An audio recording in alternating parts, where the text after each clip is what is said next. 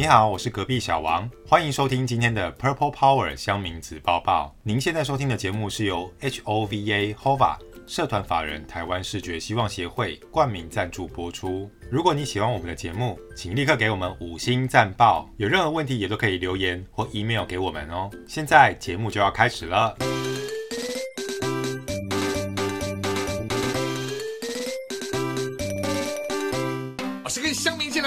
的，只是往前站你一点，我退后就是了。loser，神七七 ORZ 三杯啦，帅猫咪，八加九，九四狂，查水表，这我一定急。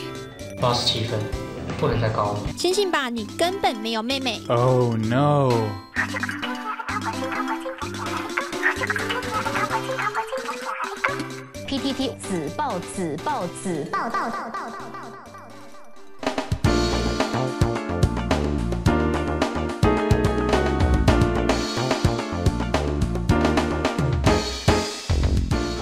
Welcome back to Purple Power 香名子泡泡，我是 Doctor 默默静哥。我是隔壁小王。听众朋友，你们有在看电视吗？还是有在听广播吗？如果都没有的话，那你是怎样收听我们的节目呢？大部分的人现在对于传统的媒体，可能接收的管道跟方式都已经跟过去不太一样。呃，不用坐在电视机前面，你可以用 MOD。当然了，你也不需要守在广播前，因为呢还有很多回放，通过任何一种 radio app 或者是啊到 YT，也就是 YouTube 上面，甚至现在最夯的 Podcast。其实也不够行了啦，都已经有一点成为了大家生活的日常。不过呢，还是有很多海外的听众朋友跟民众，应该还是蛮习惯看电视的哦。而我们一开始就要问你说说，在德国他们有这样的一个节目，在台湾其实也有不少的人在关注。之前呢，这个德国的益智节目其实也曾经出过跟台湾相关的题目，大家还记得吗？就是鲑鱼之乱的题目。啊，就是去年嘛，那没错个鲑鱼改名字改的乱七八糟，户政事务所都要急着跳脚的那一起事对，件。就是去年二零二一年三月的时候，鲑鱼之乱，那时候轰动了全台，红到连德国的益智节目都出了这一题跟鲑鱼之乱有关的台湾题目。是不是红到国外不知道，但丢脸丢到国外是铁定的啦。而这个德国的益智节目呢，叫做《谁知道这种事》，号称为是德国版的《全明星攻略》。可是它的节目名称听起来更像日本的节目诶。就是很多日本的综艺节目都会取名叫什么什么东西好吃惊，比如说日本哪里好吃惊，日本太太好吃惊，日本职人好吃惊，日本秘境有房好吃惊，日本电视网的节目表一大堆的综艺节目都叫好吃惊结尾。很显然的呢，墨镜哥就是没有在看这一些日本的节目。如果听众朋友你有在看未来电视台，或是国新卫视，可能会看到这些节目的名称吗？这个好吃惊基本上叫 surprise 的意思了。不过没想到德国人也来这个就谁知道这种事，还蛮日本味的名称。而这个德国的益智节目呢，日前播出的单元又出现了跟台湾相关的题目。又有跟台湾有关的题目，该不会是非常丢级哦？跟台湾最近的一些状况有关吧？譬如说零三零三大停电啦，还是现在在综艺中闹得沸沸扬扬的吹北管千亡魂的事件，音乐老师冲突。听众朋友不知道的话，可以上去 Google 一下。我想德国应该不会这么及时跟台湾零时差吧？这次倒不是什么时事的题目，这次的题目是跟台湾的一些习惯用语相关的题目。OK 习惯用语吗？而这一集节目呢，是由德国的演员彼得罗梅尔跟隆纳泽菲德搭上两名节目班底，组成两队来分别 PK，选择回答十二个问题，回答正确的就可以得到对应的奖金。嗯，而就在两队呢都累积到一千欧元，大概是新台币三万零八百九十六元的奖金。而参赛队伍呢就选择了特产题，特产题，而特产题出来之后，它其实是没有限定特定的国家嘛，所以就在这一题才到台湾了吗？没错，这个题目呢就问到说，在台湾当食物有什么特色的时候，会被称为叫做 Q 或是 QQ？这个德国人会懂吗？Q 跟 QQ，我想我们现在在收听节目的听众应该一听就知道啊什么意思了，对不对？可是德国人会怎么猜啊？这个题目其实真的蛮刁难的，因为如果你不是在台湾生活的话，根本不会知道这个 Q 到底是用来形容食物的什么样子的状态。而且再加上，如果当地的文化对于 Q 这个字母啦，或者风俗民情不同，可能就会有不太一样的解读了。所以这题其实出的也蛮有意思的。而这个三个选项呢，他们分别给了 A 比妈妈做的好吃，叫做 Q。OK，啊，B 具有弹性，像橡胶一般的浓稠，叫做 Q。嗯，还有 C 含有酒精并且容易消化，叫做 Q。好像也蛮合理的。如果我真的是德国人，而且完全不懂台湾的在地文化，还有这些日常的用语的话，我可能会选择是三吧。没错，经过思考之后，这个德国的参赛队伍呢就选择了 C，也就是含有酒精并且容易消化，哦作为他们的正确答案。对，因为 Q 的话，像 alcohol，OK，、虽然也没有真的 Q 啦，但是会感觉说好像直觉上可以做一些连接，因为像 liquor，OK，、也就是酒精嘛，所以 Q 如果在西方人的理解里面，可能是比较好猜吧。C 也就是 Q，就代表是有酒精成分的食物。不过呢，后来正确公布答案当然就是 B，形容食物 Q 弹 有弹性。能 Q Q 的不得了啊！这个真的对外国人太难理解了吧。对啊，真的太难了啦。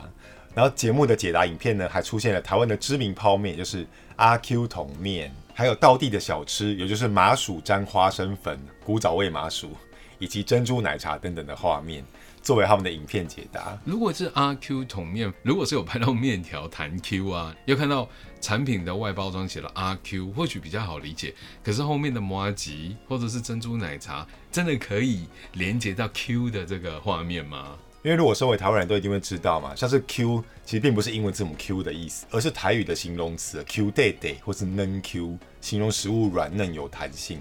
那身为德国人，当然不会知道这么细微的事情，嗯嗯，所以因此呢，参赛队伍就无法获得他们的五百欧元累积奖金，大概是新台币一万五千四百二十八元。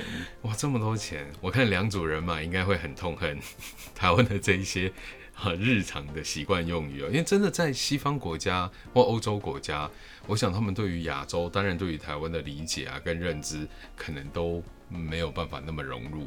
像台湾网友呢，看到这则新闻也纷纷回应说，就算是台湾人看到题目也要想一下。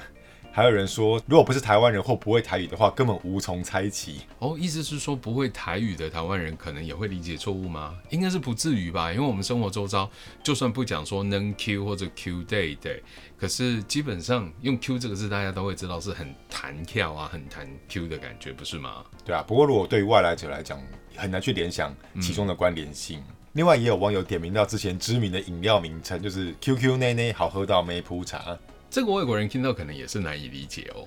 这个是台湾的民音啦，其实是搞笑用的，可能对于外国人也不是那么好理解。还有网友就直接说，帮参赛者 QQ 点出了 QQ 的另外一个台湾含义，对不对？其实很多人在用火星文的时候，QQ 代表是哭哭吧，因为它看起来就好像一个眼睛流着眼泪的感觉。而且是要大写的 Q 哦。哎，小写 Q 好像也可以，就是眼泪往下流，一个是眼泪往旁边飘。总之哦，这不管是习惯用语啦，新兴人类用的火星文啦，其实 Q 在台湾就是有它很独特的意义。不过说到这个德国的益智节目，谁知道那种事？去年其实也提到台湾就是因为鲑鱼之乱的事情。当时的题目呢是问到说，台湾人在去年三月的时候，为了跟朋友去餐厅吃免费的吃到饱鲑鱼寿司，发生了一些什么事情？答案选项也有三个：A. 数以千计的人为此把寿司的刺青刺在身上；B. 数十人在大型的米饭池里面游泳；以及 C. 数百人将自己的名字改名为鲑鱼。A 是刺青，B 是在米池游泳，然后 C 就是改名字改成鲑鱼。应该在外国人的眼里，行不改名，坐不改姓哦，所以应该不会去把自己的名字改成 salmon，也就是鲑鱼吧。所以对于他们而言，C 直接划掉。那至于要在身上刺青 tattoo 鲑鱼，要等刺青完再去吃吃到饱的鲑鱼，可能也太麻烦，所以 A 可能也会直觉划掉。所以自然就是在米池里游泳，这感觉比较合理吧。是的，当时的来宾呢就选择了 B 哦，在大型的米池里面游泳。但当时答案揭晓之后，正解是 C，把名字改成鲑鱼。意思就是我们为了吃鲑鱼，什么事都做得出来。所以当时呢，来宾也对这个答案感到相当的不可思议，愣了一下之后还大笑出声。不知道这一题哦，当时是不是也价值了五百元欧元哦，一万多块新台币的奖金就这样飞了。不过呢，他们的二晚一笑大概也点出，其实在国与国之间那个文化的差异啊非常之大。不管是亚洲看欧洲，欧洲看亚洲，或者是亚洲看全球，全球看亚洲，或者看台湾，都是一样的。大家都还是需要很多的时间去彼此的理解跟磨合，沟通这件事情是少不了的喽。不过也从这件事情鲑鱼之乱。我们要讲到台湾今年在二零二二年竟然又产生了新的鲑鱼之乱。台湾人真的很爱吃鲑鱼呢，不得不说，因为最近呢受到俄乌战争的影响，嗯，又有关于鲑鱼的新闻突然就冒了出来，也就是知名的回转寿司业者，也是真鲜，前一阵子在门市张贴公告指出，因为俄乌战争的影响，嗯航班陆续取消，导致鲑鱼的供应不足，因此鲑鱼生鱼片暂停供货。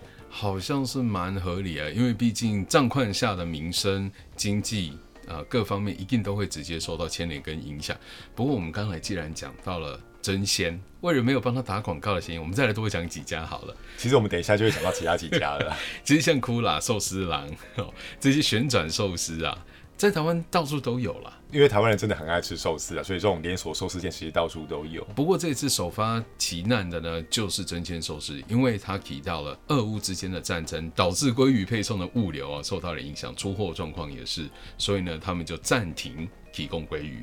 不过他的对手好像跟他采取不太一样的策略，在台湾有四十五家分店的藏寿司，这时候呢却逆势操作，在三月七号的时候宣布，从三一一到三一七限时七天推出了龟尾季，龟尾季又来了。然后还强调说，我们的鲑鱼绝对不会缺货，可以让顾客们吃到饱、吃到爽。哦，所以它的鲑鱼的货源来自其他地方吗？藏寿司就回应说，呃，目前采购到的状况可以发现到，鲑鱼的供货确实有受到影响，但是因为龟尾季呢是提早就规划好的计划，所有的材料都已经准备好了，所以可以如期的推出。而且呢，因为是跟供应商已经订有契约了，所以短时间之内是可以正常的出货，没有问题的。源源不绝的鲑鱼就游向了台湾的消费者的口中。不过，真心也不甘受辱，在三月十一号的时候呢，就透过脸书发文打出了“鲑鱼商品三一二起，non-stop 不间断”这样的口号，表示呢，虽然乌俄战争为鲑鱼的货量带来影响，但是他们努力争取各地的货源，要让消费者可以满载而归。又是鲑鱼的鲑，不过说完了鲑鱼，我们讲完轻松的事情，还是要回归比较正经啊，比较严肃，那就是 Russian invasion of Ukraine，俄乌大战哦，其实已经超过两周以上的时间了。那全球呢纷纷祭出所谓的 sanction，也就是制裁令，而这个制裁令当然也涉及到了 food，也就是食品相关。俄罗斯入侵乌克兰呢，其实已经好一阵子了。那除了很多企业呢发起制裁的行为，包含像娱乐业啊，甚至是食品连锁食品业，也都纷纷表态，表示要制裁俄罗斯，停止他们的在地服务。嗯，也就是说，现在俄罗斯几乎可以说是完全吃不到素食，也就是 fast food。Fast food，OK，、也就是连锁的素食业者、素食餐厅，虽然赚钱很重要，而且能够赚到外币、外汇，自然是没有一个商人、企业家愿意放弃的。不过话又说回来，因为俄乌之战，我们看到俄罗斯无情的炮轰乌克兰，造成多少平民百姓无辜生命的丧失，也因此很多的企业家、很多的素食龙头业者呢，纷纷就祭出了杀手锏，就是你这个市场我不要了。包含像是麦当劳啊、肯德基啊、必胜客啊、汉堡王啊、星巴克啊这些大品牌呢，全部都宣告停止在俄罗斯的服务。为什么都是美国的公司啊？也都是龙头的这些 chain store 哦，都是所谓的连锁素食业者。尤其是素食业的龙头，也就是麦当劳 （McDonald），原本都还在观望的状态，但后来就是公开的表示说，他们无法漠视俄罗斯在乌克兰上演这样人间的苦难行为，所以宣布关闭在俄罗斯的八百五十间餐厅。是不是？所以俄罗斯的民众、俄罗斯的军人，还有普丁尼本身，如果想要吃到非常好吃的大麦克双层牛肉薄片，还是在台湾新上架的口味，现在大麦克也有鸡的口味。我不知道听众朋友你们有没有留意到？当然，我们没有要图利他，最主要是因为他做出了正确的 sanction 跟判读，宁愿不赚钱，也要让乌克兰的人民早日可以回归和平跟安全。意思也就是说，俄罗斯的民众真的很喜欢 McDonald，也就是麦当劳吧，所以这样的一个制裁才会有效喽。其实原本可能本来没有这么常去吃，但是这个消息一出来之后，反倒是有很多俄罗斯的当地民众担心以后再也吃不到麦当劳了，嗯所以各地的门市呢就纷纷涌现超长的排队人潮，有些比较热门的店面呢，甚至还看不到排队的尽头。这么夸张哦。不过呢，其实由于麦当劳它其实相对于其他的素食业者，价格上是稍许有些空间，虽然不到平价，但是很多的家长啊带着小朋友，如果想不到要吃什么的时候，为了要可以让小朋友乖乖的听话把食物给吃完，而且呢是一家大小都可以安心用餐的场域。好像麦当劳确实是不错的选项。而且这波夸张的操作呢，还不只是造成排队的人潮而已，其实还有很多俄罗斯的民众呢，干脆囤了一大堆的大麦克、或者一些麦香堡回来放在自己的冷冻冰柜里面，除了可以自用之外呢，还可以涨价，哦，黄牛价二手卖出这些汉堡。这实在太夸张了吧！我们只知道在台湾哦，像是要排这些知名歌手的演唱会啊，像张惠妹，我一定要提到张惠妹，四月份连续演唱会门票一票难求，而且黄牛票还是到处飞。但没想到现在在俄罗斯，竟然是因为被素食龙头业者制裁之后，买不到麦当劳的大麦克啦，还有相关的产品之外，现在俄罗斯大家也在囤积汉堡，甚至来二手操作卖黄牛堡啊。对，卖的比原来还要贵，而且好像还真的有人买呢，大家都很怕以后再也吃不到麦当劳。好夸张，至少短时间内可能真的会吃不到，但长期来看，这战争也大家说不准会打到什么时候才会停战。不过话又说回来，大概可以卖到多少钱呢？蛮好奇的。一份麦当劳的巨无霸套餐，现在呢已经拉到了价格大概要五万卢布，相当于加币的六百六十五元。卢布就是俄罗斯的币别，五万卢布，然后是六百六十元的加币，折合新台币大概是多少？其实大概要价一万四千多块台币，相当的高价。我只能说，这比张惠妹的票卖的还贵。嗯，广告词上还写说，这些餐点都还是热腾腾的哦。到底是要怎么热腾腾的放在那满满的冰柜里面，一盒一盒的巨无霸套餐送到你家的时候，大概也只能微波了吧？好啦，无论是天价的巨无霸套餐，还是买不到张惠妹的演唱会门票，这些黄牛价哦，其实真的都令大家看傻了眼。不过战争是无情的，而战争持续的在发生，还是希望我们的听众朋友呢，一起透过这一些看似轻松无厘头的新闻，了解到新闻背后的这一些残酷无情的事实。另外，我们先来听到有情有义的 HOVA 社团法人台湾视觉希望协会的公益广告。广告回来之后，我们继续为你揭晓。以下是美国疫情的最新讯息：美国确诊人数高达一百三十五万，川普除外。好厉害哦！可以在广播节目中侃侃而谈，而且他还拿起手机开直播，一点都不会怯场。你也可以的，一回生二回熟，只要多加练习，每个人都有机会做得到的。嗯，是这样吗？可是，一般训练都是提供给社会大众，并没有听说有提供给视觉障碍者的训练方式啊。前几天我在脸书有看到社团法人台湾视觉希望协会的相关培训课程，提供给视障者参加。如果你有兴趣的话，我们上网查询一下好了。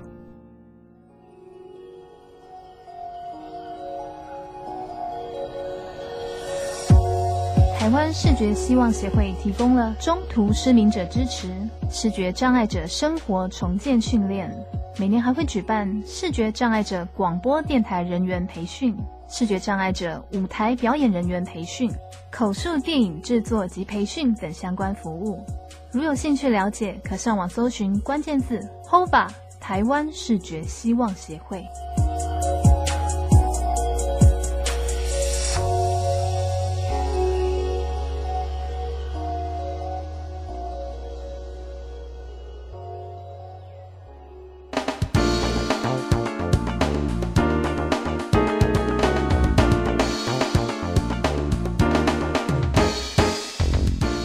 Alright, welcome back to Purple Power 香民纸包包，我是 Dr. 默默景哥。我是隔壁小王，我们刚才说了很多，一路从德国啦、台湾啦、鲑鱼之乱啦、新鲑鱼之乱啦，甚至到在俄罗斯，由于乌俄之战，很多的大企业、龙头企业，不管是食品啦，或者各个不同的产业，纷纷寄出了所谓的 sanction，也就是制裁。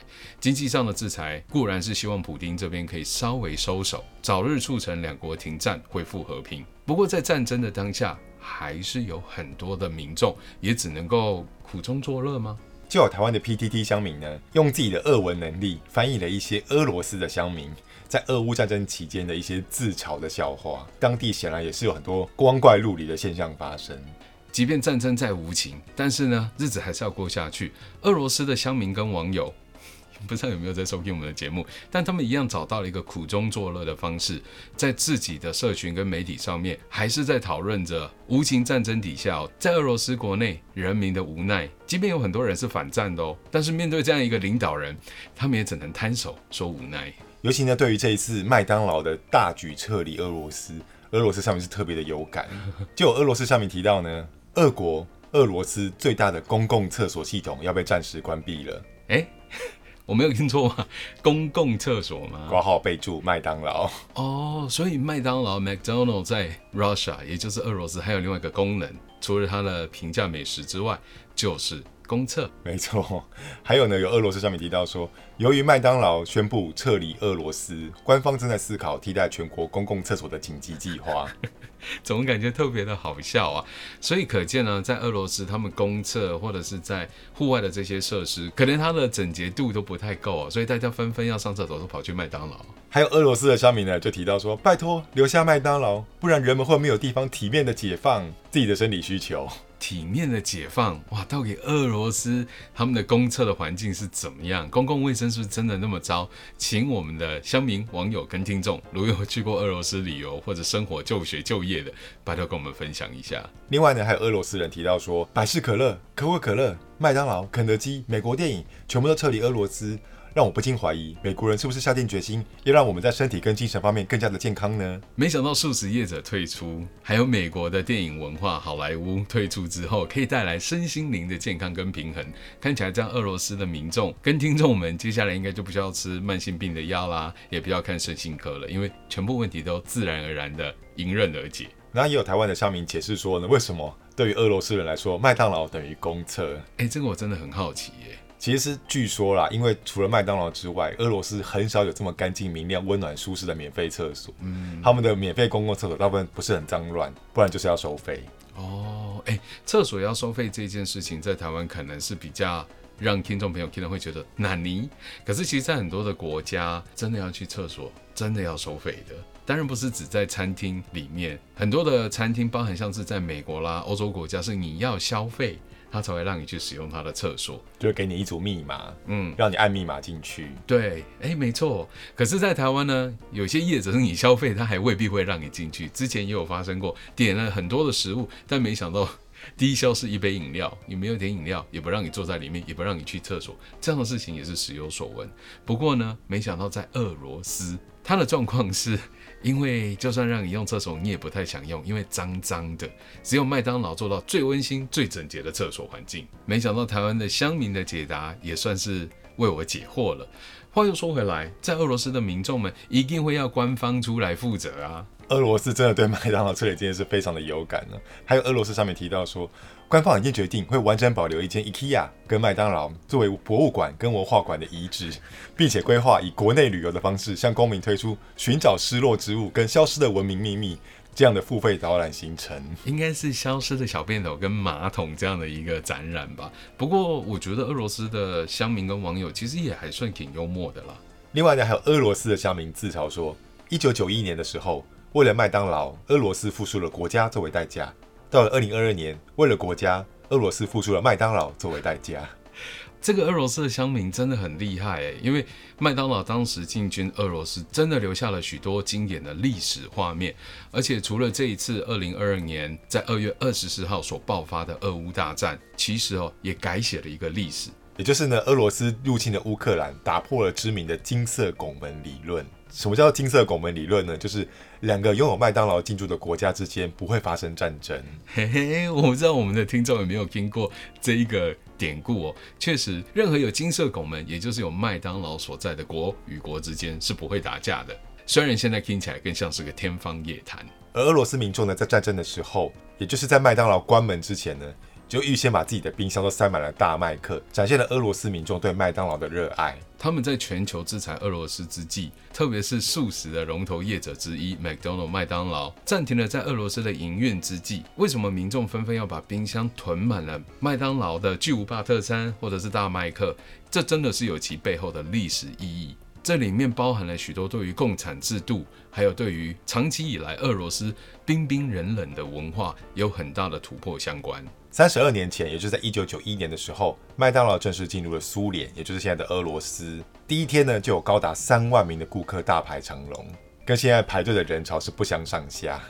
不过当年跟现在的景象哦大不相同，现在是为了要去囤货，当时应该是要去尝鲜吧。俄罗斯民众呢，第一口咬下麦当劳汉堡的历史镜头，现在都还留在美国的媒体之中。而俄罗斯呢，一度拥有世界最大的麦当劳门市，就开在他们的莫斯科普希金广场。当时还是有数百个座位可以供顾客内用。这样的场景哦，在三十二年前的俄罗斯，也就是当时的苏联哦，真的很罕见。我们也知道，共产制度的国家突然有这种西方文化的进入，而且还是这么大的一家旗舰店，哇，真的也令当时的民众。开了眼界。当时呢，俄罗斯的麦当劳员工都是头戴遮阳小帽，然后面露亲切的微笑。而这样的店员呢，给苏联人带来强烈的西方文化冲击。嗯，因为那个年代呢，莫斯科的餐厅你是看不到有笑容还有整洁穿着的员工的。确实哦，听众朋友如果了解俄罗斯或者相关背景跟他们的文化。当地的人，即便是朋友跟朋友之间，其实都不太微笑。他们认为微笑、笑容是一种阴险狡猾的表情。所以，当俄罗斯人看到你无缘无故对他投以笑容，就会觉得你对他意图不轨，是不是又是另外一个很大的文化冲击呢？不过，这真的就是世界如其之大，文化真的完全不同之处。当时的俄罗斯餐厅呢，通常都是又脏又臭，然后员工的态度又很粗鲁。所以苏联的顾客呢就不习惯看见麦当劳员工的笑容，还有人觉得说店员一直笑是不是在嘲笑我们呢？想太多了。但是对于苏联的民众来说，薯条汉堡或许真的不是这么好吃的东西，而且又不便宜。当时的一餐呢几乎等于一个人半天的薪水。哇，真的蛮贵的啊。不过呢，麦当劳对于当时的俄罗斯人来说就是一个充满魔法的地方。因为厨房里呢可以端出源源不绝的食物，而且地板呢、桌子又整洁干净，还有汉堡的保利龙包装，也让俄罗斯人感到着迷。Magic，而且更重要的是，麦当劳还有整洁无比、闻起来香香的厕所可以使用。这真的对于当时的苏联，也就是后来的俄罗斯，真的是很大的冲击。或许大家更期待去麦当劳用餐，真的不是为了它的薯条、汉堡或可乐这些素食，毕竟好像在营养跟美味上都还有精进的空间。不过换来的就是可以感受到，在共产制度的国家，冰冰冷冷的无情外表底下，大家对于民主、和平、自由的一份向往跟投射。而除了消费之外呢，其实不少俄罗斯的当地人也想要进麦当劳工作。进驻在苏联的首年呢，就出现了两万七千名应征者，但是只有六百三十个人录取。哇，这个录取率很低耶！没错，两万多个人应征，只有六百个人录取，真的是很低的录取率。这比我们要考到第一学府还难。而一直到今年，也就是二零二二年的战争，麦当劳停业之前，麦当劳在俄罗斯的聘雇员工呢，高达六万两千位，每年呢服务超过百万名的顾客。随着麦当劳在过去三十几年间进驻了俄罗斯，对于当地很多的饮食文化啦，还有对于西方文化的接受，无形之间的交流，也让许多活在共产制度国家的俄罗斯人，慢慢对于什么是民主、什么是自由、什么是和平、什么是笑容这件事情，都多了一层认识。无形之中，对于现在无端惹是非、挑起了俄乌战争的普丁总统，大家呢也有不同的声音跟看法，因为毕竟。没有人是希望活在战争的阴霾之下，而这一次的战争呢，对于麦当劳其实也造成很大的冲击。他们必须为了制裁俄罗斯停业，而在俄罗斯的八百五十间门市暂停营业之后呢，他们还要继续支付员工的薪水，因此呢，估计每个月损失将会高达五千万美元。真的假的？这是良心企业吗？如果都已经暂时放弃了这个市场，没想到他们的据点还是要继续的租赁，甚至是给予员工的薪资也不做之前哦，还要继续支付薪水，看起来麦当劳也是在期待，还是有一天可以重开大门，来欢迎这些俄罗斯的消费者，继续享用他们的汉堡、薯条跟可乐，继续来看着店员们亲切的笑容。以及再来使用干净无比的公厕。不过说了这么多，其实制裁俄罗斯的国际企业哦，数量真的不在话下，而他们的制裁内容还有影响的范围也略有不同。像是食品类呢，包括刚刚提到的麦当劳、汉堡王、星巴克、百事可乐、可口可乐，全部都是关闭在俄罗斯的门市，或者是停止在俄罗斯的营运，或者停止贩售在俄罗斯的商品。总之啊，俄罗斯的民众要吃到这些外来的素食啦、食品啊，现在都是买不到的。另外呢，还有像是车子，像丰田啊、福斯、宾士、B N W 都全部暂停在俄罗斯的生产，还有暂停出口车辆到俄罗斯。接着呢，还有像是很多精品服饰的品牌，比如说像 Chanel、Prada、Zara、Mango、Puma、艾迪达、H&M、Uniqlo 这些服饰品牌呢，都暂停在俄罗斯的业务，还有关闭在俄罗斯的门市。本来还有业者说要继续卖下去，后来也是因为舆论挞伐，不得不还是先关门。还有一些金融品牌，像是万事达、摩根、高盛、Visa、PayPal、JCB，全部都暂停在俄罗斯的业务，或是终止俄罗斯的服务。没想到经济制裁啊，本来看是最强而有力的一个行动，但俄罗斯看起来好像也没有在怕。还有一些像是石油或天然气的公司，比如说像是艾克森美孚或是壳牌，都停止采购俄罗斯的原油，或是退出在俄罗斯的事业。还有一些娱乐业，像是迪士尼或者华纳。都暂停在俄罗斯的业务，或是暂停在俄罗斯发行院线的影片。就像刚才俄罗斯的乡民网友也自嘲，这对于他们自己的身心其实是比较健康的，因为没有来自 Hollywood 好莱坞文化的荼毒。再来呢，则是大家最关心的科技业，微软呢就停止在俄罗斯的所有产品跟服务新的销售活动，所以在办公室就没有微软的产品可以用喽。另外呢，好像是 Google。他们除了在 Google Map 上面呢消除一些乌克兰的活动讯息之外呢，还有从 Google News 上面移除相关的今日俄罗斯等等的功能，以及像 Play 商店没有办法再连上俄罗斯的手机应用程式，还有暂停俄罗斯的付费订阅等等所有的支付活动。乌克兰总统泽连斯基当时也说，如果这些科技大厂纷纷出手，应该也可以有助于俄罗斯。年轻民众的反战情绪。另外呢，还有 Intel 全面暂停对俄罗斯跟白俄罗斯的顾客出货，以及 Apple 跟三星暂时停止出货到俄罗斯，还有限制 Apple Pay 的使用，以及呢像是 YouTube 禁止特定的俄罗斯频道影片的广告获利，还有封锁今日俄罗斯跟俄罗斯通讯卫星社的频道，还有在俄国暂停付费订阅跟支付服务。以及全球封锁俄罗斯的官媒频道。另外呢，还有像是 Twitter 跟 Meta，也就是脸书，都停止分享俄罗斯营运媒体连接的推文，会被标注警告或是直接删除。还有降低俄罗斯媒体在脸书跟 Instagram 账户的内容能见度。即便全球各国以及国际的企业纷纷制出了经济制裁，但是顽固的俄罗斯总统普京完全没有要低头的意思。